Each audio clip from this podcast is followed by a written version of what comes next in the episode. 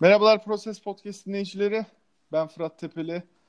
Bu programa duygusal bir türküyle giriş yapıyoruz. İzmir Bornova'da jandarma Yasin Özdemir'den geliyor. Robert Covington için.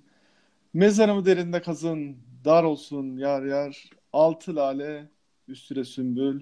Bağ olsun yar yar. Ben ölürsem sevdiceğim. Sağ olsun yar yar. Yasin merhaba. Merhabalar Fırat'cığım. Bu e, sürprizli ve hatta bol sürprizli girişin için çok teşekkür ediyorum. Evet. E, benimle... Duygusal bir program bizi bekliyor. Evet. Gerçekten e, hüzünlüyüz. İki sevdiğimiz kardeşimizi gurbete yolladık. Erasmus diyoruz umarım geri dönerler.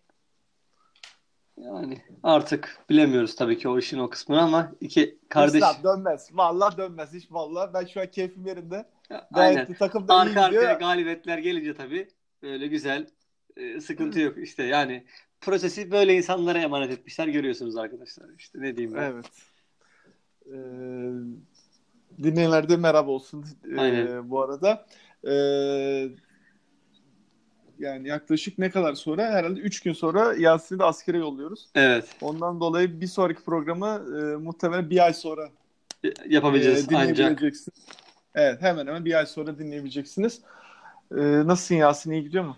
E, yoğun geçiyordu zaten hayatım askerlik gelişmesi öncesinde de E, yine aynı yoğunluk devam edecek herhalde geldiğimiz zaman da. Tabii bu arada biraz ister istemez ben e, ligden uzaklaşmış oldum bir anlamda ama toparlayacağız. Zaten geldiğinde sen bana kısa bir özet geçersin büyük ihtimalle teknolojiyle aram e, o kadar iyi olmayacak önümüzdeki 3 hafta boyunca.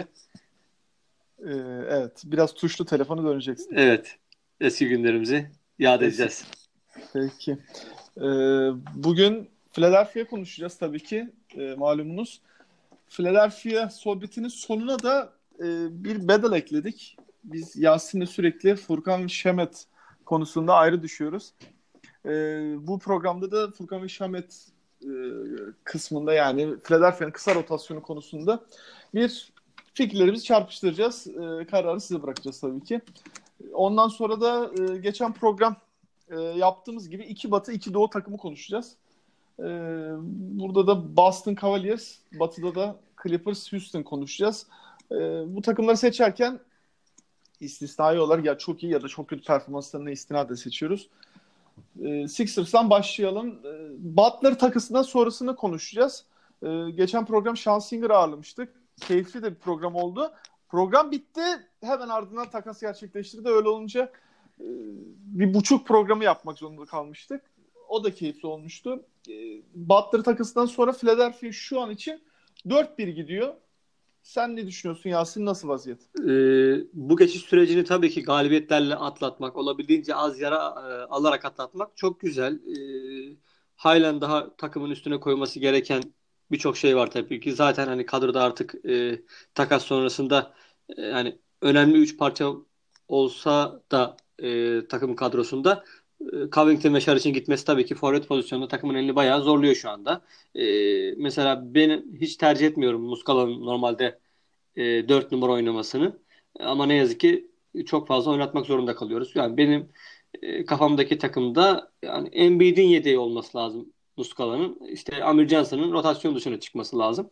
E, ha Muscala'da yani benim yani vasat oynuyor açıkçası öyle söyleyeyim. Çok hani Phoenix maçı güzel eyvallah iyi oynadı ama hani böyle aman aman da bir performans sergilediğini söyleyemem.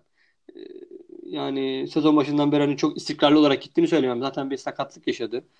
E, onun haricinde takım e, hani şu ana kadar herhalde ligin en zorlu fikstürüne sahip olan takımdı. 20 maç yapan tek takımız yanlış hatırlamıyorsam şu anda.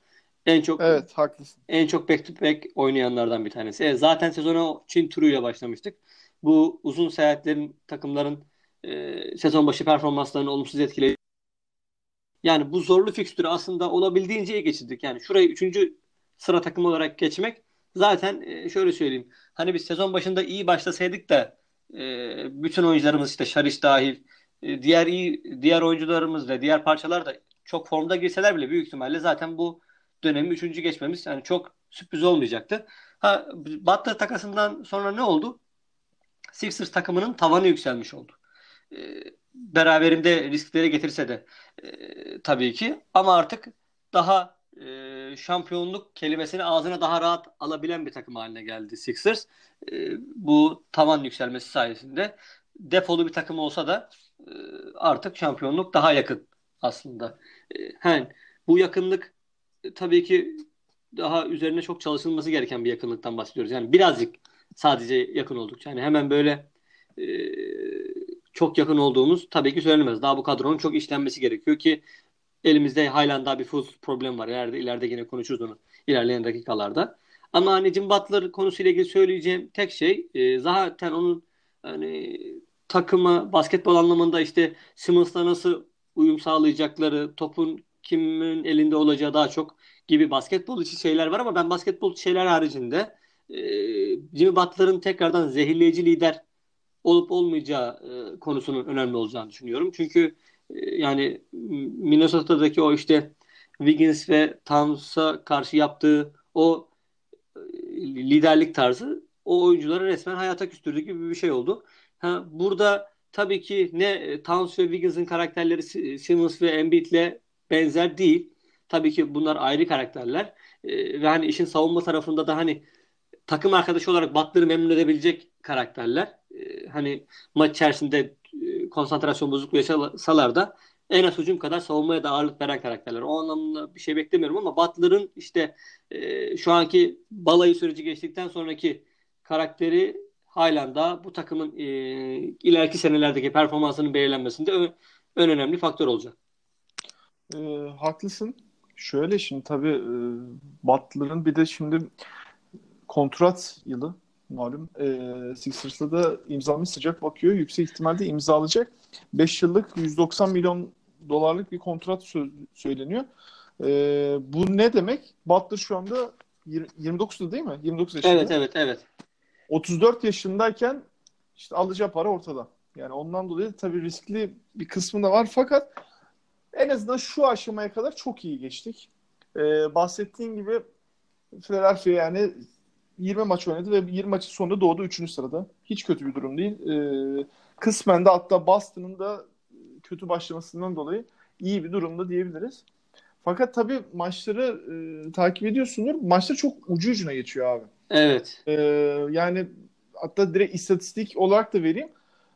Yani 13 galibiyet 7, 7 mağlubiyetli şu anda 20 maçta fakat sadece nokta 3 yani 0.3 farkımız var. Ee, normalde bu kadar galibiyet sayısına ulaşan bir takımın daha e, attığı sayı 7 sayı arasında fark olması lazım. E, fakat maçlar hep ucu ucuna geçiyor.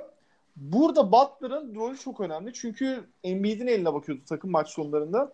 E, işte onu 3 sayıları girerse maçı kazanıyordu Philadelphia. Girmediği durumda kaybediyordu. Fakat e, Butler'ın maç sonu oynaması ki şu geldiği 5 maçta da çok zevkliydi izlemesi. E, Philadelphia taraftarı olmasanız bile sadece basketbol sever olsanız bile orada bile çok keyif veriyordu. Dediğin gibi yani top paylaşım anlamında iyi. Takas için ben geçen program bahsetmiştim. 10 üzerinden 8 vermiştim. E, Philadelphia açısından. Ki şu anda beni gayet tatmin ediyor. E, çünkü görüyorsundur yani top yönlendiriciliğin artması bir anda takımı da rahatlattı.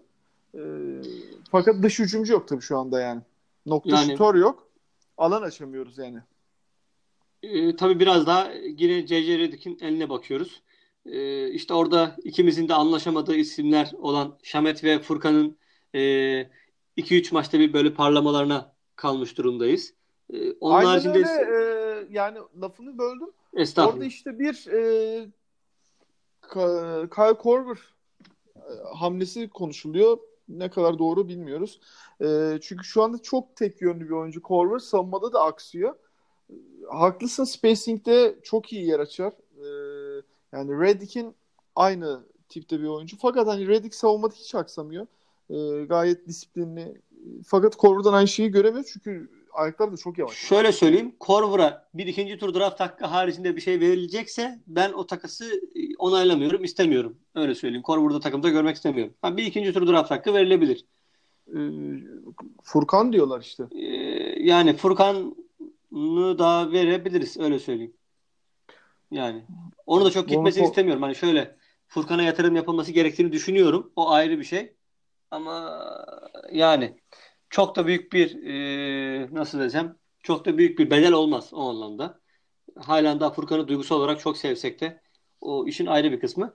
Butler'la ilgili şunu söyleyeceğim. E, zaten e, kendisi rakamsal olarak da e, son periyotları oynamakta ve hani clutch rakamlarında e, gayet iyi bir seviyedeydi ki e, Sixers'ın böyle maçları e, farkları 3. çeyrekte açıp açıp son çeyrekte tekrar kafa kafaya maçı getirmesi eskiden beri hatta yani 200 sezondur zaten süre gelen bir problemiydi ki bunu en son herhalde Pelicans maçında da gördük. Yine maç herhalde son toplara falan kaldı farklı. Maç son gitti. topa kaldı. Aynen öyle. Yani Anthony Davis son foul kaçırmasa zaten maç uzuyordu. Ee, bahsettiğin nokta çok önemli. Maç içinde bir anda hata geçiyoruz. 10 sayı, 15 sayı hatta 20 sayıları bulan farklar elde ediyoruz ama maç sonu hep kriz bitiyor. Maç sonlarında iyi oynuyoruz aslında yani. Birçok maç sonuna kalan e, maçı da galibiyetle kapattık. İşte Charlotte maç sonu işte e, Jim Butler'ın neden geldiğini gösterdiği bir maç sonu oldu mesela bununla ilgili.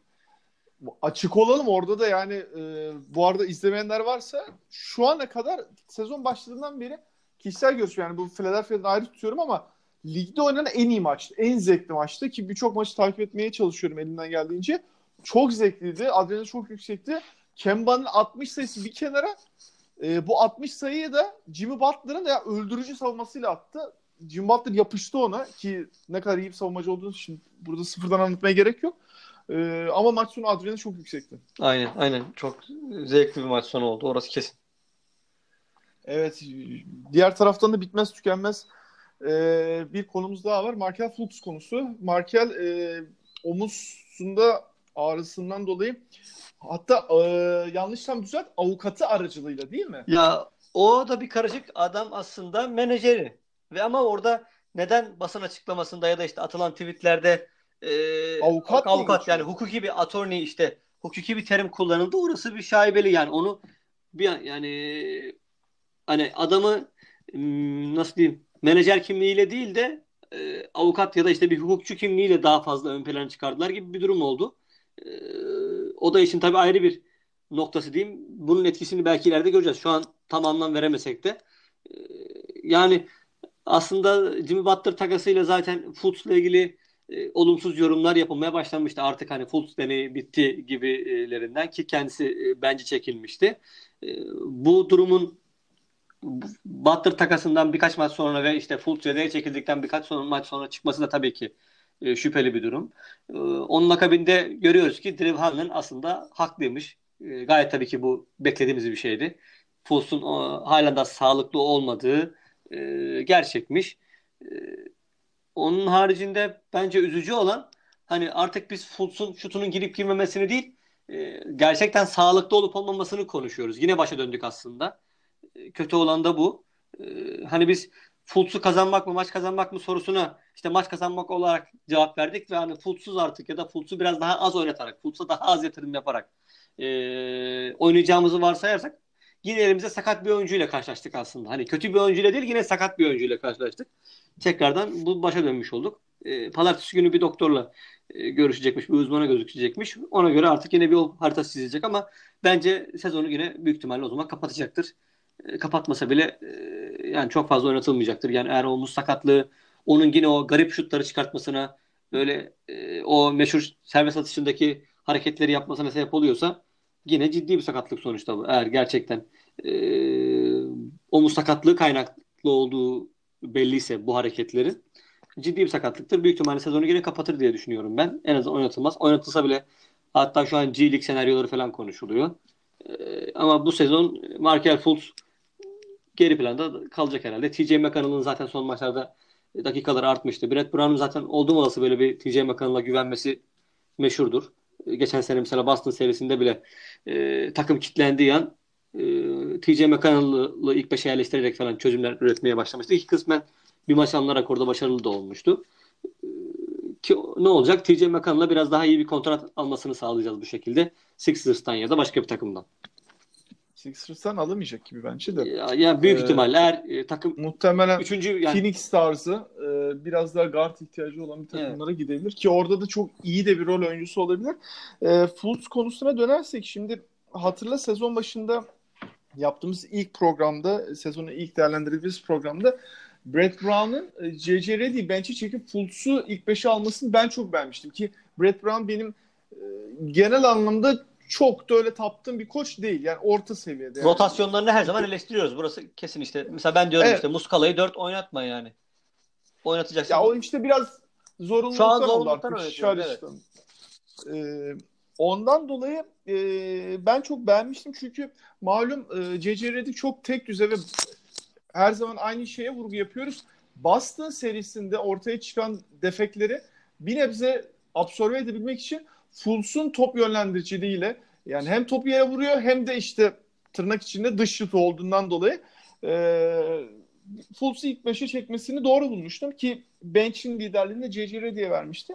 Şimdi tabii Jimmy Butler takısından sonra bir top yönlendirici daha gelince Fultz'u oradan çekmek çok mantıklı. Çünkü spacing gereği C.J. Reddy'yi mecbur ilk 5 alacaksın o dakikadan sonra. Çünkü e, ilk beşine bak abi üçlük atan net bir şutörün yok. Yani Jimmy Butler orta seviye. Wilson Chandler şu anda oynuyor ama sezon içinde 40 maç 45 maç çıkaracağının garantisi yok. Yani onda fizik olarak zaten belli bir seviye. Henüz Ki bunu bilerek sakatlıktan yeni çıktı. Dakika sınırı yeni kalktı zaten. Aynen öyle. Ee, ondan dolayı e, Fultz'u bench'e çekmesi doğruydu. E, fakat ben işin artık biraz da yani onun sakatlığını geçip psikolojiye döndüğünü düşünüyorum. E, yani çok dramatik bir durum. Biz Fultz seçildiğinde birinci sırada işte e, All-Star mı olur, Hall of Fame mi olur e, sorusunu soruyorduk. İşte sonrasında iyi bir rol oyuncusu olur mu? Şu anda basketbolcu olur mu sorusuna kadar geldi. Yani yani. gerçekten emekli olabilir yani. Çünkü ciddi bir durum tamamen psikolojisi bozulmuş durumda. Çok dramatik yani. E ya. Hep aynı tip şut atıyor. Farkındasın değil mi? Ya foul çizgisinin oraya gelip o şutu çıkartıyor. Ağırlıklı olarak da sokuyor bu arada. Ama e, yani yüz ifadesi falan mutlu değil yani. Hı hı. Zaten üstüne çok fazla baskı var. Philadelphia olabildiğince onu koruyor. Sezon başındaki bu kadar e, kötü başlangıcın bir sebebi de oydu. Haddinden fazla ona prim veriliyordu. Sırf onu kurtarabilmek için biraz daha takım işi alabilmek için.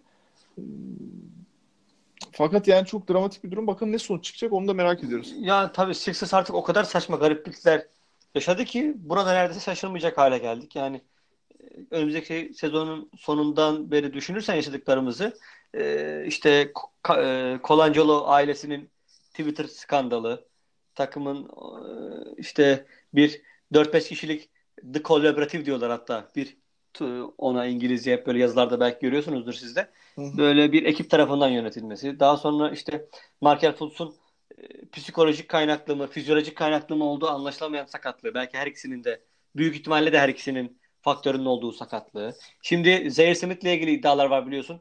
10 kiloya yakın kilo verdiği, işte zehirlenmenin evet. sırf zehirlendiği için ekstra ameliyatlar geçirdiği e, söyleniyor. O da yani bir zehirlenme sebebiyle oyuncu kaybetmediğimiz kalmıştı. Onu da herhalde kaybedeceğiz uzun bir süre gözüken o. Ki eğer öyle 8-10 kilolar seviyesinde kilo verdiyse fiziksel olarak bir defa güçlenmesi lazım. Tekrardan onu kazanması lazım her şeyi geçmiş olsa ki, bile. Yani ki bir sporcu o kadar miktarda kiloyu yani çok yüksek oranda kastan veriyor tabii. Ee, burada da yani Zaire Smith'in de genel zaten oyun tarzına bakılırsa atletizm üzerine ilerliyor. Ee, orada bir miktar gerileme olması normal. Zaten bu sezonda beklemiyoruz onu. Ee, işte orada artık Sixers'ın sezon ilerledikçe ki e, bizim listemizde de var bahsettiğim gibi Houston'la beraber e, free agent'ta neler bulabileceğine bakacağız. Yani geçen yıl çok iyi parçalar bulmuştuk. Bu yıl da böyle bir dört numara ihtiyacımız var ilk aşamada. Evet. Çünkü dediğin gibi yani e, Muskala oynuyor şu anda. Embiid Muskala 5'i de yani çok göze hoş gelen bir 5 değil yani. Kesinlikle haklısın. İşte Wilson Chandler'ı ilk 5'te 4 numara oynatıyoruz. O da ki o da arada bir iki maç fena maçlar çıkartmadı. Yani o da ayrı bir şey. Hı. Maç sonlarını iyi oynuyor bu arada. Aynen. İşte o da biraz veteran olmasının yani veteran olması işte bir anlamda fark ediyor. Yani ne yapacağını en azından biliyor. Öyle söyleyeyim. Çok e, öne çıkmasa da e, yani aksatmıyor bazı şeyleri. Aksatmıyor fakat yani dediğim gibi injury prone diyorlar ya yani o, sürekli o... sakatlıklarla buluşuyor. Ki ben şeydeki e, Orlando maçını canlı izlemiştim. Jim Butler'ın ilk maçı. Deplasmanı şu kaybettiğimiz yani son 5 maçtaki tek mağlubiyetimiz. Maçın sonunda Wilson Chandler tek başına oynadı bu arada. Ona rağmen tutunamadık. E, ve maçta gitti. Ama dediğim gibi yani maç sonlarında iyi oynuyoruz genel olarak. E, fakat tabii soru işareti şu maçları neden kopartamıyoruz yani? Ya işte artık zaten bu yeni üçlü ve etrafındaki oyuncularla ne yapabileceğimizi de belki göreceğimiz bir 15-20 maçlık bir periyot olacaktır büyük ihtimalle bu dönem. Ki Elton Brand zaten takas yapıldığı andan itibaren evet takımımızdaki e, kadro boşluğunu biliyoruz ki bir oyunculuk yer var zaten direkt olarak şu takımda. Onu nasıl kullanacağımıza karar vereceğiz. İşte bir kısa mı almamız lazım, e, kanat mı almamız lazım ya da dört numaraya e, bir uzuna mı yönelmemiz lazım? Bunun kararını vereceğiz dedi. Büyük ihtimalle bu Jimmy Butler'ın takasından sonraki 10-15 maçlık dönemde bunun kararı verilecektir ve ona göre e, bir takasa girilecektir ya da serbest oyuncu piyasasından bir oyuncu alınacaktır ki işte dediğin gibi Korver ve benzer isimler de bunlardan bir tanesi konuşulanlar arasında. Ki mu- muhtemelen kanat alacağız. E, Yani. ki 3-4 oynayacak. ki işte Washington'daki o e, çalkantılı döneminde dolayı herkes bir Washington oyuncusunu kendinin gözüne kestirmiş gözüküyor. E, yani Otto Porter'ın adı geçiyor, Kelly adı geçiyor bazı takımlarla. Tabii ki standart olarak Bradley Beal ve John Wall takasları konuşuluyor. Yani işte eğer sezon içerisinde böyle Washington bir temizliğe girişecekse diye bekleyenler var. E, bu fırsatları değerlendirmek lazım ki işte Sixers'ın böyle bir fırsatı değerlendirme kapasitesi de var. Elinde Miami Heat'in draft hakkı var 2021. Değerli bir draft hakkı herhangi bir korumaya sahip olmadığı için. E, haklısın ama orada şunu ekleme yapayım. E, Otto Porter, Kelly çok beğendim oyuncular ama ikisinin de kontratı leş gibi abi. Hak- Direkt kitleyici kontratlar yani. Ee, yani ne John Ondan yani orada yani. en takas edilebilecek oyuncu kontrat seviye açısından baktığın zaman e, Bradley Beal tabii ki yani John Wall'un zaten rezalet bir kontratı var. Yani Bradley Beal'da e, alabilecek adam yok bizde. Yani Fultz biraz ümit verseydi Fultz'u belki satabilirdi Washington hani gelecek vaat ediyor anlamında da e, bu son olaydan sonra artık Ya da evet sat- Şariş ile Covington'dan bir tanesi takımda kalmış olsaydı Evet. onu ikinci bir Yani- takasta kullanabilirdi. Şimdi bir takasta verebileceğimiz e, sta- standart bir rol oyuncusu kalmadı bir takıma direkt olarak katkı sağlayabilecek. Hı hı. E, ne yazık ki işte Şamek ya da Furkan'ın parlamalarına e, muhtacız şu anda daha fazla. Ki Bradley Beal de şu an süperstar seviyesinde. Yani onu alacak parçamız yok. E, ben orada çok bir şey beklemiyorum. İşte free agent piyasasından bir şeyler alır mıyız bilmiyorum ki e, bu arada Sixers'ın da fiksürü rahatlıyor. Önümüzdeki 10 maç çok rahat. E, bir tek kritik Toronto ile Memphis maçları var. Onun dışında 2 Detroit, 2 Brooklyn oynayacağız. E, bu arada bu gece de biz bu kaydı Cuma akşamı çekiyoruz. Bu gece de e, Cumartesi bağlayan gece Cleveland'da oynuyoruz. Cleveland maçı var. Evet. Ya Memphis demişken e, sezon içerisinde herhangi bir haftasında Memphis'i ligin birincisi olarak görmeyi, Batı'nın birincisi olarak görmeyi düşünüyor muydun hiç acaba? Bunu kimse düşünmüyordu muhtemelen. Hatta yani e, şu anda ligin en iyi savunma yapan takımı. Muazzam bir savunma yapıyorlar. Tam bir takım oyunu. Sixers'ın kaybettiği o Memphis maçında da yani gerçekten hücum edemedik. Aynen. O- Yani Hücum ben çok, yani çok e, böyle maçın içine ben giremedim o maçın içerisine. Yani o kadar zevksiz geçti ki Sixers açısından. Ben bile hani bir seyirci olarak koptum yani maçtan. Tabii insana şeyi çağrıştırıyor o takım. E, şampiyon Detroit takım vardı ya Richard Hamilton'la Ben Wallace'lı Ki ben o takımı Biraz- çok severek izliyordum. Yani aynı işi ben hani hayatım boyunca bir Memphis fanı açıkçası hani Memphis Evet. basketbolunu çok seven bir insan olamadım. Öyle söyleyeyim. Ki hani savunma basketbolunu da seven bir insan olarak ki Sixers takımını da aslında temelde bir savunma takımı. Daha prosesin ilk günlerinden beri bu konuşuluyor zaten. Ee, yani Embiid'i de aslında hücumu değil savunması sürüklüyor daha çok. Bunu da görmemiz lazım. Hücumunu yavaş yavaş yavaş yavaş üstüne koyuyor zaten. İşte bu sene biraz daha pota altı hücumlarını e, genişletti, geliştirdi. Üçlüyü halen daha çok istikrarsız. Hani atabiliyor evet böyle bir yeteneği var ama en önemli silahı mıdır derseniz, en istikrarlı silahı mıdır derseniz böyle bir şey söyleyemeyiz. Mesela Karl Anthony Towns o açıdan daha iyi. E, bu sezon çok toparladı ama 3 sayısını. Ya şöyle söyleyeyim aslında e, yani bence direkt olarak Embiid karar verme yeteneğini geliştirdi bu sezon. Yani Doğru çok diyorsun. çok daha iyi karar verebiliyor. Bunu hissediyorsunuz bir izleyici olarak da. E, yani olabildiğince daha az, halen daha fazla top kaybı yapmasına rağmen olabildiğince az yapıyor. E, Hı hı. daha az savruk oynuyor. Bunlar Embiid için çok çok önemli gelişmeler. Zaten Embiid böyle birkaç kusurunu daha geliştirse zaten şu an hani adı hani MVP olamayacak büyük ihtimalle ama MVP adaylar arasında ya bu işi adaylardan belki 5 tanesinin arasına koyarsınız. Ya da hani ligin en iyi 10 oyuncusu demeseniz bile bu sezonun belki en değerli 10, 10 oyuncusundan bir tanesi diyebilirsiniz rahatlıkla. Dolayısıyla buralara bu haliyle bile buralara geldi yani. Bu bile çok e, önemli bir potansiyel olduğunu zaten gösteriyor. Şu anda e, MVP oynamasında yani insanların genel düşüncesi anlamında söylüyorum. E, ilk 5'te. Zaten e, istatistikleri de çok rahat dolduruyor bunu. En iyi savunmacı sıralamasında şu an Anthony Davis'le beraber çok iyi gidiyorlar. Ya e, kariyerinin o, açıdan da çok iyi yani. E, affedersin sözünü kestim ben de. E, kariyerinin başında iki senesini kaçırmış bir basketbolcu olarak şu anda birçok otorite tarafından işte ligin en iyi uzunu e, şeklinde bahsedilmesi bile onun için çok önemli bir gelişme zaten bence. Tabii tabii ama bu yıl iyicene azıttı yani tutulamıyor. Ee, 28-13 şu anda istatistiği. Peri de 25'in üstünde abi. Ya muazzam ya. Tek başına götürüyor. Yani Ben Simmons mesela geçen yıl oranla aynı seviyede kaldı diyebiliriz. Aynen. Fakat e, e, Embiid üstüne koydu. Maç sonlarını falan da çok iyi oynuyor artık. İşte orada Jimmy Butler az önce konuştuğumuz gibi Jimmy Butler'ın eklemesi de önemli. Ee, peki biraz Furkan Şemet'e geçelim mi? Geçelim. Şimdi biz seninle sezon başından beri bu konuda anlaşamıyoruz. Evet. Ee, sen de artık e, Sixers içindeki kontaktan harcadığın nedir? Ee, Brett Brown'a Şamet'i sevdirmiş durumdasın. Ee, inanılmaz bir süre alıyor. Yani neredeyse açık çek verilmiş durumda. Şu anda biraz istatistik üzerinden girizgah yapayım. Ee, Şamet 20.9 dakika süre alıyor maç başına. Ciddi bir süre. Ve muhtemelen rookie'ler içinde de yani çaylaklar içinde de en iyi ikinci ya da üçüncü takıma girebilecek durumda. Hiç fena değil. 7.7 sayı 1-2 e, ve 1.1 de e, asist ortalamaları var. Nokta şutör olarak ağırlıklı kullanıyor onu. Ki Şamet 1-2 oynayabilen bir oyuncu. Yani tam birebir Furkan'a karşı değil. Furkan 2-3 oynuyor. Ha top dağıttırmak gerektiğinde Furkan maç içinde gerektiğinde yani Türk milli takımına örnek verelim. 3-5 dakika götürebiliyor. O bağlamda sorun yok ama e, Furkan'a göre tabii çok daha fazla sorumluluk alıyor. Ben öyle düşünmüyorum vaziyetin. E, Furkan'ın daha geniş kapsamlı bir oyuncu olduğunu düşünüyorum. Sen başla bakalım. Tabii yani ben şöyle söyleyeyim. Hani benim e, Furkan'dan öte Şamet'e öncelik verilmesi gerektiğiyle ilgili düşüncem. Yani Şamet'i uzun vadede daha iyi bir NBA kariyerine sahip olabilecek tarzda bir oyuncu olduğu nu düşündüğüm için böyle söylüyorum. Yani bu tamamen tarzla alakalı, oyun tarzıyla alakalı, takım oyunla alakalı öyle söyleyeyim. Hani ve Şamet'in belki biraz daha şut stiliyle alakalı. Yani belki aldatıcı bir şeyden dolayı böyle söylüyorum.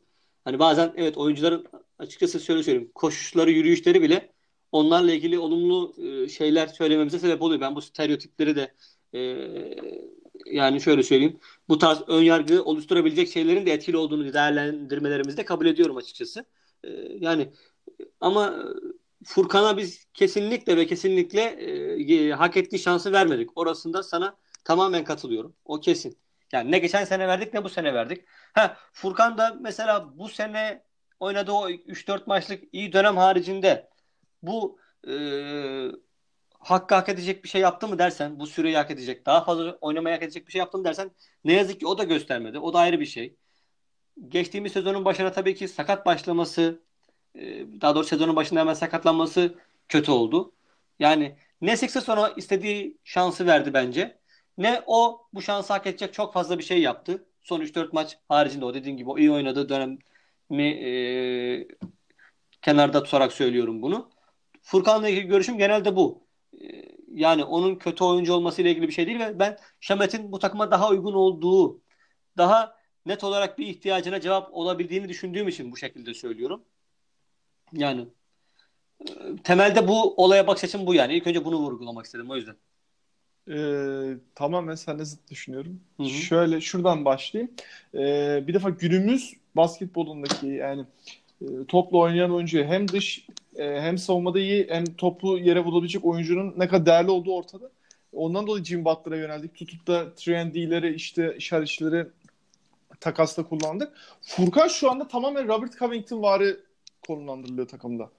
Bunun ne kadar yanlış olduğunu daha hepimizin televizyonda oynayan Türkiye milli takım maçlarını zaten görebiliyoruz. Yani Furkan topu çok rahat yere bulabilen ciddi bir skorer. NBA seviyesinde bile çok ciddi bir skorer. Diğer taraftan bakarsak gayet vasatın üstünde bir savunmacı. Şey konusunda sana katılabilirim. Fiziksel olarak belki Şamet kadar kalın kaçmıyor pozisyonuna. Yani orada biraz zayıflığı olabilir. İşte, Doğru evet. diyorsun. Ya o diyorum o göz, da- göz resmen göz yanılması bile olabilir. O konuda da haklısın. Ama Söylüyorum. ama şurada şöyle söyleyeyim sana. Ee, geçen yıl Furkan zaten sakat geçirdi. Yani geçen yılı çok da saymamamız lazım. Hani geçen yıl ne Sixers ona bir şans verebildi sakatlığından ötürü. Yani Sixers'la Brett Brown'a burada bir şey söyleyemem. Zaten üç- Neden evet, yak- yaklaşık herhalde 3 ay 3 ay böyle gitmişti değil mi? Yanlış Ve hatırlamıyorum. en kritik dönemde yani. Sonrasında zaten playofflar başladı. E zaten orada artık Brett Brown'un süre vermemesini normal anlayabiliriz. Ama Şamet'e geliyorum. E, Furkan'a istinaden Şamet de topu yere vurabiliyor. Furkan kadar değil. Şamet de evet ortalama savunma yapabiliyor. Furkan kadar iyi savunmacı değil. Dış şutları anlamına bakarsak bence denk oyuncular. Hatta e, ikisinin de ısındığı zamanı ele alırsak Furkan çok çok daha iyi skorer. Çok çok daha iyi skorer. Çünkü dediğim gibi yani e, daha geniş kapsamlı skor üretebilecek kapasitesi var. Şöyle söyleyeyim o zaman. Hani Furkan biraz daha sprinter gibi düşün. Ee, Şamet daha uzun mesafe koyucusu gibi düşünebilirsin. Furkan evet eli ısındığı zaman işte yaz ligi maçında da gördüğümüz gibi 40'lara 45'lere çok daha rahat çıkabilecek bir oyuncu. Ama sen eğer ki Furkan'ı tutup da nokta şutör olarak yani e, gözün önüne getir. Ben Simmons ortadan fast break çıkıyor. İşte e, sola C.C. Redick açılmış. Sağa Robert Covington açılmış. Şimdi o iki oyuncudan biri olarak Furkan'ı konumlandırırsan Yanlış şey yaparsın.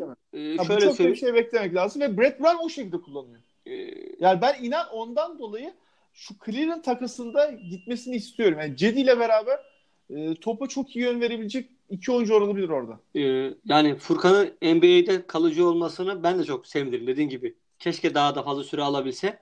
Ama e, şöyle söyleyeyim hani topla oynaması açısından diyorsun ya işte zaten biz daha Ben Simmons'la Jimmy Butler'ın topla oynamasını daha düşünememişken tam olarak planlayamamışken işte orada Furkan çok arkalarda kalıyor işte o anlamda. O yüzden Arkalarda diyorum. kalmasının sebebi tamamen Brett Brown. Ama yani takımın en iyi ya da şöyle söyleyeyim en iyi 3 oyuncusundan ikisinin biz daha top paylaşımını düşün, e, tam ayarlayamamışken hani Furkan'a daha fazla sorumluluk verilmemesi bence normal. Yani bu takımın şu an daha can alıcı problemleri var. Furkan'a sıra gelmeyebilir. O anlamda dediğin gibi başka bir takıma gitmesi bizim e, ülkemizden çıkan bir oyuncu olarak milli takımımız açısından bakarsan çok çok daha faydalı olur.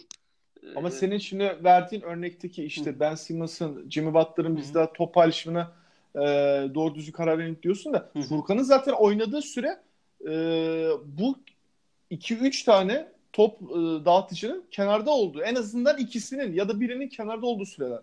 Yani çünkü ikinci beşte geliyor. Hatta işte üçüncü beşe kadar düşmüştü malumun. Yani şu takaslardan sonra mecbur kaldı Brett Brown. ya Yani biz şu anda gidip free agent'tan işte ya da takasla Furkan tipi oyuncu arıyoruz.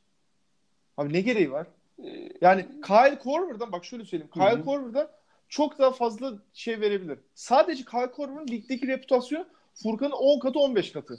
Yani reputasyonundan dolayı insanın daha farklı bir beklenti. Algı, oluyor. algı farkı. Evet yani şöyle söyleyeyim. Belki şu an Kyle Korver rezil bir durumda olsa bile eee, Furkan'dan daha çok beklenti var. Onun hakkında. Öyle söyleyeyim. Aynen öyle ve yani e, Şamat'e verilen şu 20-21 dakika ciddi bir süre. Yani ikinci beşte çok bilare oynuyor yani. Ba- maç sonlarında e, oynadığı zamanlar da oldu ki ağırlıkta oynamıyor şimdi. Yani öyle demiş ol- olmak Hı hı. istemem ama e, Furkan'a gramı verilmedi. Şu son takas da olmasaydı zaten e, kontratında e, şeyini uzatmadılar. Ya- E, ve Furkan da Avrupa için de fazla iyi kaçıyor. Hı hı. Yani NBA'de kesin bir takım budur yani. Yo, gelmesin de zaten. Olabildiğince burada kalsın. Ee, o gidip geri dönenlerin yaptığı hataları yapmasın ki yani Furkan karakter hı. olarak şöyle söyleyeyim. Tam ona değinecektim. Biraz karakter meselesine. Ee, hani kötü bir karakter değil ama takım içerisinde de hani çok çok da hani böyle çok arkadaşları tarafından hani sevilip dini de yani şöyle söyleyeyim yani çok öne çıkan bir karakter değil. Öyle söyleyeyim. Gördüğümüz kadarıyla okuduğumuz Bu kadarıyla. yır, yırtıcı olmamasından kaynaklı. Yani Şamet'in bak birçok özellik saydık. Hı hı. Ee, ben tamamı için bu saydığım özellikler tamamı için Furkan'ı artı koydum. Tek Şamet'i daha pozitif gördüm. Furkan'ı istenen pozitif gördüğüm kısmı maç içindeki yırtıcılığı. Evet Hı hı. haklısın yani maç için daha yırtıcı. Ya yetenek o. Saf yetenek de zaten Furkan'ı tartışmam. Ee, onun dışında sahaya koyduklarında da tartışmıyorum. Ben hani Ama konu devam yani et devam et. yırtıcılık, yırtıcılık konusunda evet Şamet daha yırtıcı. Yani Brett Brown da hani ona takılıyorsa bu da biraz üzücü yani. Ee, ne yazık ki takılan bir koç. Biliyorsun biraz böyle savunma yapmıyor diye Richard Holmes'u da biz böyle biraz harcadık o anlamda biliyorsun yani. E, o ki benim daha fazla şeyler beklediğim bir oyuncuydu. Tarz olarak da sevdiğim bir oyuncuydu. Biz onu daha da geliştirebilirdik ama o da şu an Phoenix Suns'ta. Hatta Sixers'a karşı da fena oynamadı. İyi oynadı. Ee, yani şunu diyecektim ben karakter kısmından ya da takım içerisindeki işte sevinme daha yakın ilişkiler kurma kısmından. Mesela C.C. Redick e, geldiği zaman Şamet direkt olarak e, Şamet işte başka bir herhalde e, savunma odasında ki işte dolaplardan Redick'e uzak olan bir tarafa bir geçmiş herhalde direkt olarak. Sen gel bakayım çaylak demiş buraya direkt onu çağırıp mesela yanına almış. Hani belki işte Furkan'la böyle bir ilişki kurmamaları bile bir sebep olabilir. E, hatta e, Portland GM'iydi galiba e, bununla ilgili bir şey söyleyen. Artık hani sen 14. 15. oyuncu seçmeye başladığın zaman biraz daha başka şeylere bakıyorsun. Bazen hatta sırf potansiyele bile bakmıyorsun. Sırf takım içindeki o uyuma e, işte arkadaşlığa bile bakarak kimi zaman böyle kararlar verilebiliyor diye açıklamaları olmuştu Neil Olshin'in. E, dolayısıyla bu tarz kararlar da bunda etkili olmuş olabilir. Ama e, ben yine baştan söyleyeyim. Ben hani Şamet'in şu anda Sixers'ın ihtiyaçlarına en azından şütörlük anlamında daha iyi uyduğunu düşündüğüm için hani Şamet daha fazla oynasın diyorum. Bu Furkan oynamasın, Furkan kötü oyuncudur demek tabii ki değil ki e, dedi, bizim çocuğumuz olduğu için bir yerde biraz daha böyle e, ardavari konuşacağım ne yazık ki. E, daha fazla süre almasını tabii ki isterim. NBA'de kalıcı olmasını tabii ki isterim. Şamet'ten daha uzun bir kariyere sahip olsun ama görünürde ne yazık ki öyle olmayacak. Yani 14. 15. oyuncuda tabii başka özellikle bakarsın demen doğru. Burada genelde de veteran kullanılıyor hani takım toparlasın diye. E, fakat tabii burada şeyi sormak lazım. Yani Furkan niye 14. 15. oyuncuda kadar o da ayrı bir soru işareti. Haklısın. Yani Summer League'i bu kadar iyi geçirmiş. Milli takım bu kadar iyi geçirmiş. Tam da aradığın tipli bir oyuncu. Ki dediğim gibi yani ben sana o konuda farklı düşünüyorum. Yani Şamet'e göre Furkan bence daha ihtiyacımız olan bir oyuncu. Free Agent'te zaten Furkan tipi oyuncu arıyoruz. E, Şamet'in oyun kuruculuğu daha hani etkin dersen rotasyonda. E, TJ McCollum zaten sana onu veriyor. Yani ya, dış şut anlamında zaten hı. Furkan sana yine onu veriyor.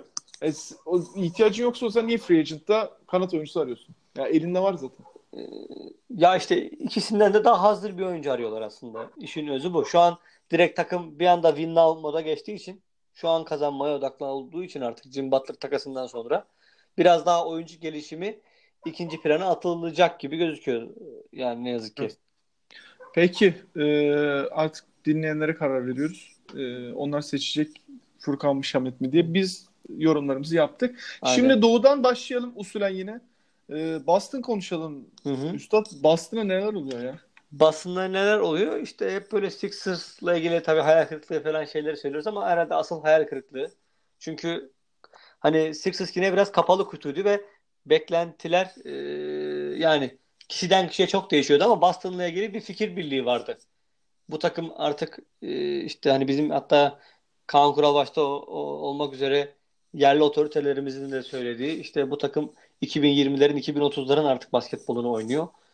E, ve herkes bir yerden sonra Boston'ı taklit etmeye başlayacak şeklinde bir rol model takım haline gelmişti. Ama ne yazık ki e, artık yani bu sezon başı itibariyle öyle bir şeyden bahsedemiyoruz. Tabii bunda bir sürü sebep olabilir. Yani savunma konusunda yine iyiler ama hücumda Cleveland Knicks ayarında bir görüntü çiziyorlar şu anda herhalde gördüğüm kadarıyla. E, Utah maçında 86 sayı, sayıda falan kaldılar.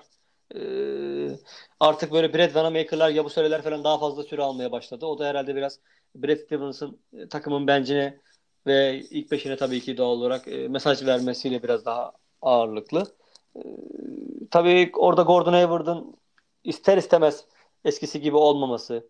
Tatum'un ikinci sezonunda beklenen sıçramayı yapamaması. Hatta işte Tatum'la ilgili Kobe Bryant'a benzeyen hareketler yapıyor ama Kobe Bryant'ın ilk dönemine değil e, o ayak sakatlığından, meşhur sakatlığından sonraki dönemdeki Kobe Bryant'a benzeyen hareketler yapıyor gibi espriler bile yapılıyor yani.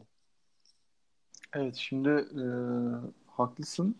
Sezona da çok iyi başlamadılar zaten. Kyrie Irving çok kötü başlamıştı sezona.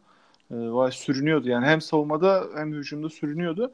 E, orada tabii şey Gordon Hayward'ı ilk, ilk 5'e almışlardı sezon başında. E, biraz o rotasyonu bozdu. Yani geçen yıl öyle ya da böyle tüm sezonu en nihayetinde Tatum ve Jalen Brown ikilisiyle oynamışlardı. Yani ana rotasyon anlamında. İşte bench'ten de Mar- Marcus Morris geliyordu hatırlarsın. Hı hı. Ee, Gordon Hayward da orada dakika ayırmaya çalışırken ki Gordon Hayward bu arada çok kötü başladı sezon. Yavaş yavaş şimdi ne kadar olabilirse tabii toparlamaya başladı ama sezona da çok kötü başlayınca biraz da onun da etkisi olmuştu. Ee, fakat Kyrie Irving toparlandı. İşte Gordon Hayward'ı bench'e çekti koç. Bu sırada Jason Tatum düştü. Jason Tatum da sezon çok iyi başlamıştı. Ee, bahsettiğim gibi işte hatta sezonu da Philadelphia maçıyla açmışlardı hatırlarsınız. Evet evet evet. Ee, şu anda da Jason Tatum çok düştü ama sezon başından beri Jalen Brown e, hücumda yoklar oynuyor ya. Çok kötü yani. Bilmiyorum hani ne zaman toparlanacak ama işte Marcus Morris'in bench'ten ciddi bir katkısı var. Onunla beraber toparlanıyorlar ama e, dediğin gibi savunmada yine belli bir seviyedeler ama hücumda işte Kyrie'nin eline bakıyorlar. O da iyiye bir işaret değil tabii ki o takım için. Değil. Aynen değil. Çünkü e, hep kalburüstü oyunculardan kurulu ve top dağıtımına çok dikkat eden, önem taşıyan bir İşte takım. orada Terry Rozier'in durumunun ne olacağı ayrı bir soru işareti olabilir. Belki e, bu da işte soyunma odasında ister istemez e, tabii ki bir Kevin Durant etkisi yaratmasa da bir problem olmuş olabilir. Zaten sezon sonu gidecek ya. Çok net yani. Çok net gidecek çünkü öyle bir salary cap yok artık yani. Boston zaten ağzına kadar doldu salary cap'te. Rozier'e veremezler yani o parayı. Hani bu son sezonu yani de. Ee, orada da evet ortalık karışık. Ya, tabii işte o da ayrı bir şey. Bunu her zaman beklemek Ee, lazım. Evet evet aynen öyle hani hatta program başında bahsettik laf arasında Sans'tan bahsettik. Evet. Aynı şeyi ben de düşündüm az önce. şeklinde. Ya Cuk diye oturur oraya tabii Sans ne verebilecek onu da bilmiyorum ama e, evet Boston'da işleri iyi gitmiyor. Bu arada bizim e, bilirsin zaten halihazırda Philadelphia'nın da var. E, Twitter'da gözüme çarpıyor. E, Birçok NBA takımının Türk profili var. E, Boston'ın şu e, sen de takip ediyorsun yani Ultra Celtics diye bir profil var abi. Evet. Bu hele bir de şimdi kötü gidiyor ya takım. Ee, onlar ama şey ya full gırgırındalar. Mesela Philadelphia profilinde daha çok şey hani bilgiler falan da paylaşılıyor böyle. Hem esprili hem de biraz bi- bilgi çekici şu maçımız şu zaman vesaire falan diye. Ultra Celtics'ler falan full gırgır yarılıyorum abi gülmekten. Ee, hani e, dinleyenlerin de aklı bulunsun takip edebilirler. Çok gülüyorum onlara da yani. Hatta bir gün konuşalım bunları ya bu konuları. Çok iyi şey e, Türk NBA takımı profilleri var Twitter'da. Aynen bir Ee, şey böyle bir sosyal medya bölümü yapabiliriz. Kimleri takip Yapabiliriz. neleri takip Aynen, ediyoruz, aynen. neleri okuyoruz. Bu güzel olur böyle bir. Aynen. Ee, peki. Diğer takıma geçelim mi? Geçelim. Cavaliers. Şimdi Doğu'nun dibine geldik. Ee, geçen yani Process Podcast'in ilk sezonunda biz bol bol Cleveland konuşmuştuk. Malum e, sebeplerden dolayı. Ee, bu sezonda siftah yapıyoruz Cleveland'da. 2 galibiyet, 14 mağlubiyeti şu an dipteler. Ee, hatırlarsın LeBron ilk ama ayrıldığında yine dibi bulmuşlardı. Sonra drafttan tabii birinci sırada Kyrie Irving'i seçince bir anda işler yine dönmüştü. Bu sefer tabii şimdi draft sistemi de değişiyor. Ee, Sonuncu olmanın e, draftta birinci seçmeye etkisi azalıyor. E, bu sebeple yani çok da aslında iyi bir şey değil e, kaybetmeniz. Yani biraz tanking'in etkisini azaltmaya çalışıyorlar. E, fakat Cleveland'da tabii işler kötü gidiyor. Ee, şöyle orada normalde birinci takıma %25 şans veriliyordu. Şimdi dört takıma %12,5 şans veriliyor. Evet. e, O anlamda bir oransal değişim oldu. Onun haricinde LeBron James hatta bu hafta içinde ya da geçtiğimiz hafta da olabilir. Ben biraz okumuştum. E, Kyrie Irving takası zaten sorun başlangıcıydı. Bunu herkes biliyordu şeklinde bir röportaj verdi. E, Dolayısıyla hani Cleveland o dakika itibariyle LeBron da zaten uzun vadeli bir söz vermeyince ben bu takımda kalacağım diye bu sezonların planlamasını çoktan yapmış olmaları lazımdı. İşte orada ne yazık ki yine kötü bir takım sahibine e, sahip olmalarının cezasını çekiyorlar. İşte yine sezon başında Tyrone'luyla e, bir ayrılık yaşadılar ki sezon öncesi neden bu yapılmadı? O ayrı bir soru işareti. E, işte çaylaklara verilecek rol çok tartışıldı. Sexton şu anda aslında son maçlarda takip ettiğim kadarıyla hücumda biraz daha skorer yönünü daha fazla ön plana çıkartmış gözüküyor. Beklenenin aksine e, daha çok böyle hücumu e, hızlandıracak, oyunu organize edecek oyuncu profili çizmesinin e, dışında. E, Ve J.R. Smith'le fiilen bağları koparttılar artık. Teoride o takımın oyuncusu olsa da bir de böyle bir gelişme yaşandı. Yani artık onlar yavaş yavaş o veteranlardan kopmaya çalışacaklar ama ne yazık ki draft seçimleri oldum olası pek iyi değildir onların. Ee, yani bunda tabii ki çok GM değiştirmelerin, çok yönetici değiştirmelerinin de payı oldu. İşte orada bir Kyrie Irving e, piyangosunu bulup dediğin gibi onun üstüne koyarak ve LeBron'u da bir şekilde bu anlamda cezbederek e, bir takım kurmuşlardı. Yine LeBron gitti ve yine dibe çöktüler. E, yani yani orada dediğim gibi aslında her şey yine takım sahibinden ve düzgün bir yönetimin olmamasından kaynaklanıyor. Büyük ihtimalle yine onlar e, Cleveland e, işte Ohio eyaletinden bir oyuncu çıkmadığı sürece büyük ihtimalle takımı yine toparlayamayacaklar. Öyle söyleyeyim. E, yani Cedi'nin tabii ki o takımda şu an süre alıyor olması e, o takımda yer alıyor olması bence kariyer açısından iyi. Daha fazla sorumluluk alıyor. Ha, bu takımı yani yani bir çaylak oyuncunun tabii gelişimi için işte kötü takımda çok süre alması mı, iyi takımda düzgün bir yapıda yer alması mı derseniz işte bu her ikisinde birbirine göre avantajları dezavantajları var ama şu an Cedi zaten karakter olarak da çok sevildi. Dolayısıyla belki oyuna kattığı etkiden daha çok karakteriyle öne çıktı. Bunu da kabul etmemiz lazım. Ee, yani orada dediğin gibi artık işler birazcık daha veteranlardan kurtulma ve gençlere yönelme şeklinde devam edecek bir sürü. Çok kurtulabilecek gibi de durmuyor. Orası ayrı. Kontratlar, kontratlar çok sıkıntı abi. Ee, özellikle Jordan Clarkson'la George Hill'in kontratları can yakıyor. Tristan Thompson da keza öyle. Ee, dediğin gibi yani JR gidici burada işte tam da Philadelphia'nın dış ucuncu işte şutör aradığı durumda ortaya çıktı. Birkaç da hatta öyle dedikodu döndü tabii internette de. Abi düşman kulağına kurşun hiç gereği yok. Aynen. Şu anda Carmelo Anthony ile beraber ligin en sorunlu iki oyuncusundan biri. Ee, dediğin gibi yani Tyron Lue'nun ayrılmasından sonra Larry Drew Colin Sexton'ı ilk beşi aldı orada. Bence iyi bir karar. Şey konusunda şöyle düşünüyorum. Yani bir e, çaylağın eğer ki top yönlendirici bir çaylaksa kötü takımda olması daha iyi. Çünkü daha çok süre alır. Daha çok e, top onun elinden çıktığı için hata yaptığında o kadar da etkisi olmaz ama bir uzun oyuncu için iyi top dolaştıran, daha deneyimli, daha kaliteli oyuncuların olduğu bir takımda uzun oyuncu daha e, avantajlı olabilir bence. Ondan dolayı Colin Sexton için aslında iyi bir takım bu. E, Cedi ile beraber işte 1-2 ya da işte bir Cedi bazen 3 oynuyor tabii. E, paylaşıyorlar ki Cedi de yani 30 dakika üstünde süre alıyor. Küçük bir sakatlığı da vardı onun. Da. Evet, evet, evet. O, o da yeri geldi şimdi. Ciddi de süre alıyor. Lakers'a karşı da çok iyi oynadı bu arada. Ondan da değinelim. Ee, orada tabii şimdi takaslardan bahsettik. İşte Kevin Love'un durumu biraz soru işareti. Yine ee, sakat. İyi bir lider, yine sakat. iyi bir lider aslında. İyi bir karakter fakat çok çılgın bir kontratı var. Ee, yılda yaklaşık 28 ile 31 milyon arası alacak ki 2023'te bitiyor bu arada onda kontratı e, ciddi bir salary cap'te yer var. Şu anda takas edemezler ona yani. Öyle bir kontratı alacak takım da yok. Ya ki zaten Bak. hani yine e, Kevin Love etrafına dizayn edilmiş bir takımın e, bu kadar da dibe vuracağını tahmin etmiyorduk tabii ki. E, tabii şimdi Kevin Love sakat ama sağlıklı olduğu dönemde de ne yazık ki takım o işini vermiyordu.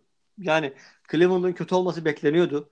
E, evet ama bu kadar kötü olmasını bekliyor musun dersen benim için sürpriz oldu orası kesin. Yok bazıları e, belki yine 8'den de olsa bir playoff yapar Evet hatta yani. takım içindeki oyuncular da işte Tristan Thompson olmak üzere bazı dengesizler de evet. böyle açıklamalarda bulunuyorlardı ama e, bazı gevşek gevşek konuşuyorlar. Evet, evet kendini bilmezler böyle açıklamalar yapabiliyorlar.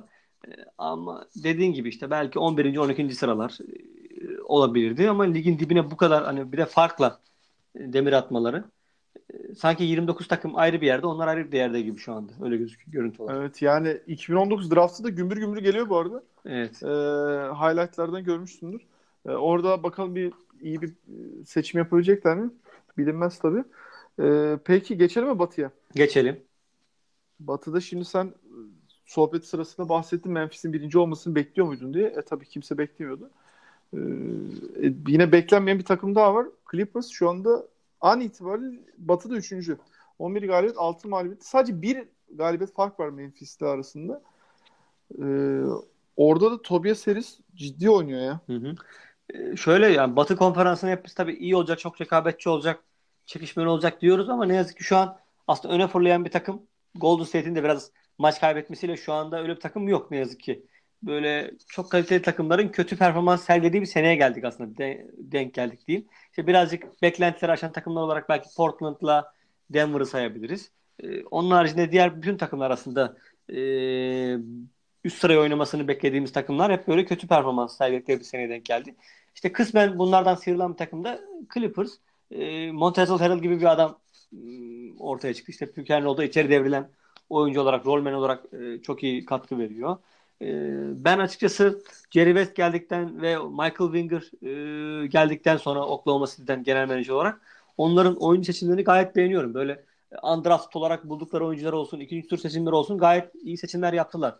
O anlamda e, Clippers'ın e, seçimleri gayet bence iyi. İşte Gilgis Alexander da e, bu seçimlerden bir tanesi. E, yani o ufak parçalardan iyi e, seçim yaptılar ki Doug Rivers Clippers yönetiminin hiç beceremediği bir şeydi bu. E, o anlamda onları çok başarılı buluyorum. Yani şu an hatta şöyle söyleyeyim o anlamda en başarılı bulduğum takımlardan bir tanesi böyle ufak parçaları bulma anlamında.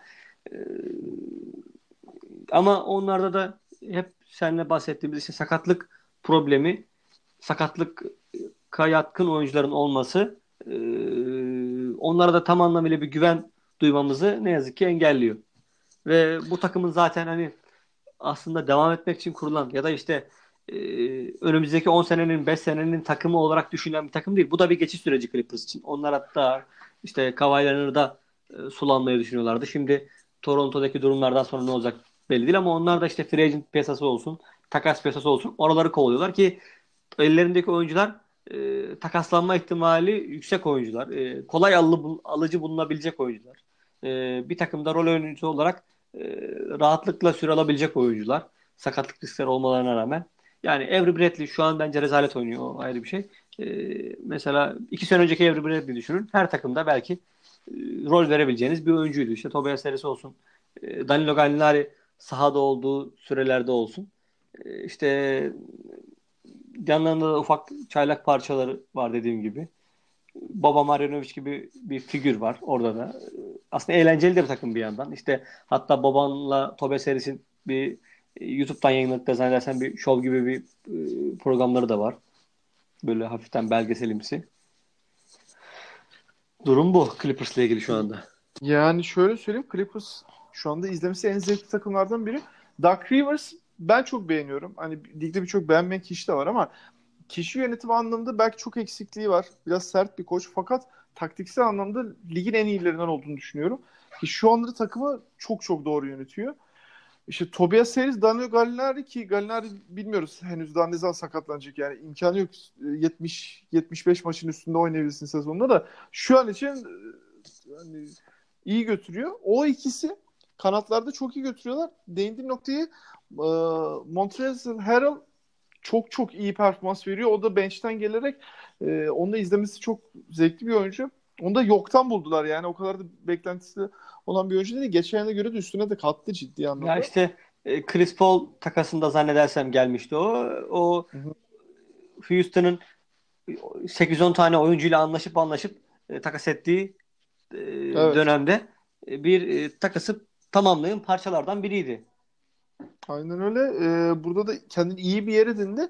Ee, senin 6. adam ödülünü verdi Lou Williams da şu an için iyi götürüyor. Yani biraz şut yüzdesinde problem yaşıyor ama en nihayetinde ölüsü bile iyi skorer onu. İşte orada Teodosic dönecek gibi duruyor Avrupa'ya. İşte... Yok ya ben Lou Williams'a vermedim ya. Karis Levert demiştim. Levert demiştim. E, en çok gelişme kaydeden de şey demiştim. Karis Levert. Şey dedi ya 6. Her şey karıştı şu anda. 6. adam 6. Aynen adam 6. adam doğru. Girmeyip, aday aday çıkmıyor. Doğru doğru doğru. Şimdi hatırladım. Riske girmeyip direkt Lou Williams Lou Williams'a basın geçin yani o şekilde. Yok ben rahatım. Kayıtlar var zaten. Sıkıntı yok. Aynen, yani. aynen sıkıntı yok. Ben de rahatım yani. Ee, yanlış hatırlıyor olabilirim. Dediğin gibi zaten podcastleri e, internet ortamına kayıt olarak bırakıyoruz. Orada birbirimizi yalanlayacağımız ee, bir durum yok yani. Şeyden bahsediyordum. Teodos için geri dönme durumundan bahsediyordum. O da Avrupa'ya geri dönmek istiyor. Burada çünkü takımdaki rolü artık içine düştü. E, maç başına 10 dakikayı zor Hı-hı. alıyor. E, orada dönerse kime döner? Herhalde CSK değil mi? Ee, yani büyük ihtimalle o da riske girmeyecektir bildiği bir ortama. CSK alır onu çünkü yani orada Aynen. çok risk olacağını düşünmüyorum. Ee, bakalım yani şöyle tabii sezonun ileri kısmında çok böyle devam etmesini beklemiyoruz ama e, playoff yapmaları bekliyoruz. Yani sakatlık olsa bile yine de belli bir seviye tutturdular. E, playoff yapmalarını bekliyoruz. Şimdi ligin aslında bu arada ekleyeceğim bir şey var mıydı Clippers'la ilgili? Yok yok. Yoksa e, sezon başlangıcında Houston we got a problem şeklinde başlayalım. E, Houston, Carmelo problemiyle. Evet, Houston Rockets'la konuşalım. E, şu soruyla başlamak istiyorum. Hangi e, kafayla Carmelo'yu takımlarına kattılar yani? Ya ben de bilemiyorum ne yazık ki. Yani Daryl Morey böyle bir hatayı nasıl yapar? Ne düşünerek yapar? Hani benim çok sempati duyduğum bir insan kendisi. Ee, yani bence şöyle söyleyeyim. Hani Dwight Howard hamlesinden bile daha kötü bir hamle ki o dönemki Dwight Howard nispeten bir şeyler beklenen, e, olumlu katkı yapabileceği düşünülen bir oyuncuydu. Yani Carmelo Anthony krizi yani o kadar böyle göstere göstere göstere göstere geldi ki yani akıl alır gibi değil. Tabii e, sosyal medyada da gördün mü bilmiyorum da e, işte LeBron olsun, Wade olsun, Chris Paul olsun e, Carmelo Anthony çünkü reputasyonu iyice düştü ligde. E, ondan, Banana bot devrede orada. Evet aynen öyle. Yani orada bir sosyal medyada da sahip çıkma durumu var ama tabii şu an göz var insan var yani. E, İşte mesela burada yine konuya geliyoruz. Carmelo Anthony mesela Hall of Fame mi sence? Bence olmaması lazım. Bence de değil. Ama orada tabii soru şu e, milli takımda kazanabileceği her şeyi kazandı ki milli takımlarda çok iyi oynadı abi. Aynen. Yani o, o olimpik kariyeri e, belki son 20 yılın en iyi ABD'lisi diyebiliriz. Hani Kevin evet. Durant'ı belki onun dışında tutabiliriz. Yok Kevin Durant'ın daha iyi milli takım kariyeri var. Çok iyi oynadı abi. Hı hı. Ee, hani daha güzel bir fiil takip ettiğim için özellikle çok rahatlıkla söyleyebiliyorum. Oynaması gerektiği gibi oynadı. Ee, fakat NBA'de tabii vaziyet öyle değil. Savunmada şu an herhalde sen ben ya, yapsak orada biraz da, daha iyi oluruz. Yani muhtemelen sen Gerçi ben daha iyi da ama e, son zamanlarda maç kazanmaya başladılar tekrardan tabii o kriz çözülünce ve %50'nin üzerine geçtiler bir anda. Geçtiler e, fakat orada işte ya bakıyorsun hani Ama o geçen seneki ışık kayboldu. Işık kayboldu o kesin. Evet haklısın. Ee, orada tek farklılık olan e, Harden'la Chris Paul'un şutları girmeye başladı. Yani Eric Gordon hala sürünüyor. E, maç içindeki vücut dili de çok kötü. E, çünkü bench'i ona emanet ediyorlar aslında. Yani ikinci bench'in tüm skor yükünü o çekiyordu. Fakat şu anda gerçekten sürünüyor. Çok kötü durumda. E, zaten Carmelo da malum yollar ayrıldı. Yani bench'te biraz vaziyet kötü. Orada e, ikinci beşte yani sorumluluk alacak adam kalmadı. Gerald Green de çok da iyi gitmiyor şu anda. Benim izlediğim maçlarda baya böyle Hartenstein falan oynuyor böyle bayağı süreler alıyor. Hı hı. Aynen, aynen öyle haklısın. Ee, bilmiyorum yani düşün Martı Carter Williams'a artık süre vermeye başladılar. Yani ki o da böyle sezon başında bir hatta ama işte Mike D'Antoni onun böyle savunmacılığını övgü yaparak fazla süre vermeye başlamıştı. Sonra bir ara tekrar geri çekmişlerdi. Şimdi dediğin gibi biraz daha herhalde oynatmaya başladılar. Ee, son maçları çok yakından takip etmedim bunu da açıkça söyleyeyim. Ya burada ee, burada şuna çok üzülüyorum uzunlarda rotasyonları o kadar dar ki yani Marcus Chris hala nasıl kendinde bir süre bulamıyor. Yani bırakacak herhalde basketbolu bırakacak ya. Büyük ihtimal yani. Nene herhalde yakında dönecek Nene, diye ben. Nene dönüyor zaten ama yani hiç uzun yok takımda. Ya Carmelo'yu artık 4 hatta böyle 1-2 dakika 5 oynattıkları da oldu. Ama yani artık Clint Capela forward problemi falan girdiğinde kalıyorlar zaten. Hmm. Yani orada Aynen. PJ Tucker işte 4 numarayı alıyor. Bir Evet yani direkt olarak Tucker Hı-hı. oynuyor aslında. Çok dramatik bir durum. Ee, tam Marcus Chris için aslında bir takım ama demek ki hiçbir şey vermiyor. Hiçbir şey vermiyor. Orada o işte... da kaybolan potansiyellerden biri oldu ne yazık ki. Evet çok ciddi. Aynen öyle. Phoenix ondan hızlı kurtuldu. Ee, evet dediğimiz gibi yani Harden'da Paul'un şutları girmeye başlayınca işte Capela da biraz e, silkelendi. Dediğim gibi playoff potasına girdi ama doğru diyorsun geçen yılki e, havaları yok. Şu anda Harden da 5'in üzerinde top kaybı ortalaması var bu arada. E, yani hani işin o kısmında da çarşı üretme kısmında da evet çok problemli. E, bakalım. Warrior, Warriors'ı böyle işte kötü bir döneme denk getirdiler. O iç karışıklık döneminde bir yendiler falan. Hı hı. Orası da böyle şey oldu. Denk geldi. Ee, Eğrisi doğrusuna. Vallahi yani şu anda bahsettiğim gibi yani playoff potasındalar ama ne kadar devam edecek bilmiyorum. Bakalım. Mesela hayal, hayal kırıklığı yaratan takımlardan bir tanesi tam mesela şu an aklıma geldi. Utah herhalde. Ne yazık ki. Utah çok kötü durumda. Hiç hücum edemiyorlar. Hiç hücum edemiyorlar. Ee, onu Bilal yine konuşalım. Ee, yani orada Ricky bizim Rubio sezon, başı, sezon başında herhalde senin de benim de bayağı bir şey beklediğimiz takımlardan bir tanesiydi. Evet, herke, herkesin bir şey beklediği takımlardan birisiydi. Ee, orada değiller. Ee, evet Houston özelinde de bakalım. Ee, yani daha da yukarılara çıkacaklardır onlar. Ee, fakat hı. işte hani geçen yılki şampiyonluğu kaçırdıkları o 7. maçtan bugüne geldiğimizde bahsettiğim gibi çok gerideler. Ne yazık ki öyle. Ee, peki. Var mı ekleyecek bir şey? Bir saati doldurmuşuz yine. Galiba. Ee, ekleyeceğim bir şey yok. Herkese teşekkür ederim. İnşallah 3 hafta sonra görüşmek üzere. Kendinize iyi bakın. 3 4 olur muhtemelen. İşte 21 bir de Evet. bir de geldim dur iki ekip Maç izleyeyim ben Ha, maç izleyeyim dur iki rakıya çıkalım. Aman bir hava, deniz havası alayım falan derken mesela. onu tabii tamamlarız. Ee, sağ salim git, sağ salim gel. Biz yine konuşuyor oluruz zaten. Ee, Teşekkür ederim. Sağ ol. Ağzına sağlık. Ben teşekkür ederim. Ee, Proses Podcast'in dördüncü bölümü değil mi? İkinci sezon dördüncü Yok. bölümde 4 demeyelim artık ya. 5 olmadık mı? e, şeyi üç buçuk saydım mı? Ya tamam sen onu 3.5 sayıyorsan 4 diyelim. Tamam. Peki. Ee, biz dinlediğiniz için teşekkür ederiz. Bugün yine Sixers konuştuk. Bir Furkan Şemet Battle'ı yaptık. Boston Cavaliers, Clippers, bir de Houston konuştuk. Teşekkür ederiz. Hoşçakalın. Hoşça kalın.